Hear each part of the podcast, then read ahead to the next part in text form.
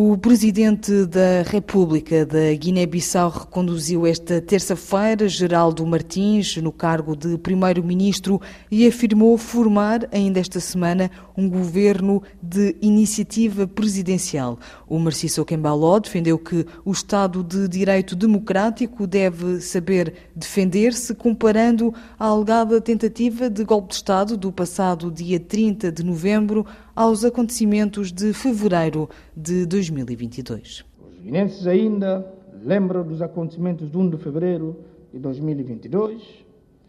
Nesse dia trágico, um grupo armado assaltou o palácio do governo. Desse golpe militar de 1 de fevereiro, resultou a morte de mais de uma dezena de jovens que serviam ao Estado guinense. Mas o objetivo principal daqueles golpistas assassinar o chefe de Estado e alterar pela violência a ordem constitucional falhou. Naqueles momentos difíceis de fevereiro de 2022, não perdemos o rumo, aprendemos a lição e chegamos ao ano de 2023 mais fortes e muito mais confiantes. O Estado de Direito Democrático tem de saber defender-se. A verdade é que as forças do passado continuam ainda muito presentes, muito ativas e querem parar a Guiné-Bissau. Mais uma tentativa de golpe de Estado foi desencadeada no passado dia 30 de novembro pela Guarda Nacional. No confronto que se prolongou até dia 1 de dezembro, resultaram mortes e feridos de novo. A Guiné-Bissau viu-se gravemente atingida na imagem positiva que vínhamos construindo. Os acontecimentos de fevereiro de 2022 e agora o golpe de Guarda Nacional de 30 de novembro de 2023 têm características que são muito semelhantes. A resistência ao combate à corrupção e com a recente denúncia de desvios de fundos públicos, o Ministério Público começou logo a fazer o seu trabalho. Aproveito esta ocasião para felicitar os militares fiéis à Constituição da República pela prontidão e a coragem demonstraram nas horas difíceis dos dias 30 de novembro e 1 de dezembro. A autoridade do Estado foi reposta. A Guiné-Bissau não vai parar enquanto eu for Presidente da República, porque a Guiné-Bissau, os guinenses, merecem melhor.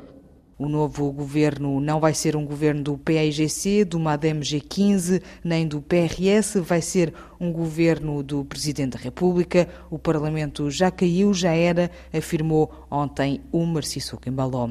Geraldo Martins foi reconduzido no cargo de Primeiro-Ministro e prestou juramento no Salão Nobre do Palácio Presidencial aqui na Guiné-Bissau. Geraldo Martins dirigiu um governo inclusivo liderado pela coligação PAI Terra Arranque e fez o resumo dos últimos quatro meses à frente do Executivo guineense. Fizemos aprovar no Parlamento o programa de governo, bem como o Orçamento Geral de Estado de 2023.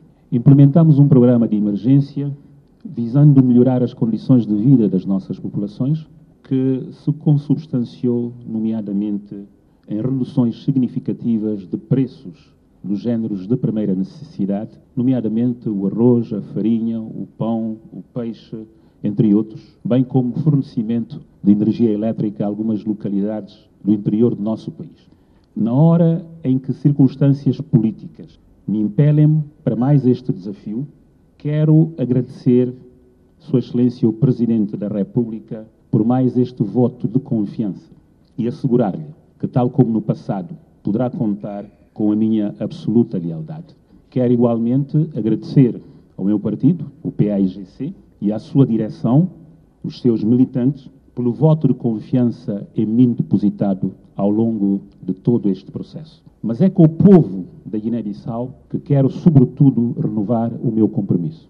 O compromisso de trabalhar abnegadamente, colocando toda a minha energia e capacidade ao seu serviço. Enquanto servidor público, que sou e que sempre fui, nunca deixarei de o fazer e nunca deixarei de colocar os supremos interesses da nação guineense acima de quaisquer outros interesses. Educação, saúde, infraestruturas vão ser as principais prioridades deste novo governo guineense, cuja formação de iniciativa presidencial deve ser anunciada ainda esta semana, como garantiu o chefe de Estado guineense. De acordo com a lei, não existe a possibilidade de se formar um governo de iniciativa presidencial, defende o advogado e investigador no Instituto de Defesa Nacional, Augusto Nassambé. Na nossa Constituição da República não existe o governo de iniciativa presidencial. Mesmo dissolvendo o Parlamento, o governo continua em gestão e organizar as eleições dentro de três meses, de acordo com a nossa lei.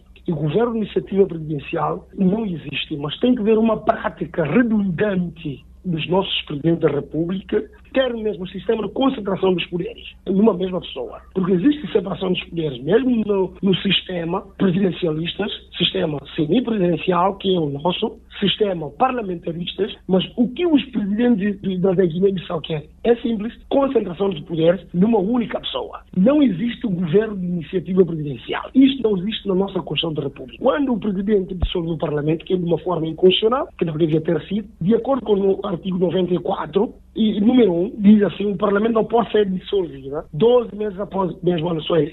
Dissolvendo o Parlamento, existe uma grave, digamos assim, violação da norma constitucional. O próprio Presidente da República é reconhecido como Presidente, tendo em conta a Constituição da República. Sendo assim, violando a Constituição, existe uma inexistência jurídica. Deve, de facto, sim, dizer, olha, eu dissolvo o Parlamento, vou convocar as eleições, mantendo o governo que estava mesmo a exercer os poderes a nível constitucional, como governo de gestão, que é para organizar as eleições dentro de 90 dias, como diz a nossa Constituição. Mas isso não é o caso e o Marcelo é Embaló quer estabilizar o país e, ao mesmo tempo, como está a dizer, é que o Presidente da República volta a não respeitar a Constituição da República da Guiné-Bissau. É isso? O senhor presidente Malo, e eu com todo respeito, deve olhar pela Constituição. Mas a me parece que ela anda por via não constitucional, que não é seguro, porque ele viola a Constituição permite que os outros façam, permite que aconteça isso que acontece, que eu também condeno, em 31 e 1 de, de, de, de, dezembro. Tanto que assim, quando viola a Constituição, vai permitir que as pessoas aproveitem dessa vaga, que é para violar a própria Constituição. A Constituição é uma carta magna, mas um balão não vai por essa via. O problema do balão é mesmo andando por sua própria vontade, que é a Constituição da República. Para ele, a ordem não é a Constituição. A Constituição é de uma carta escrita, é carta morta para um balão.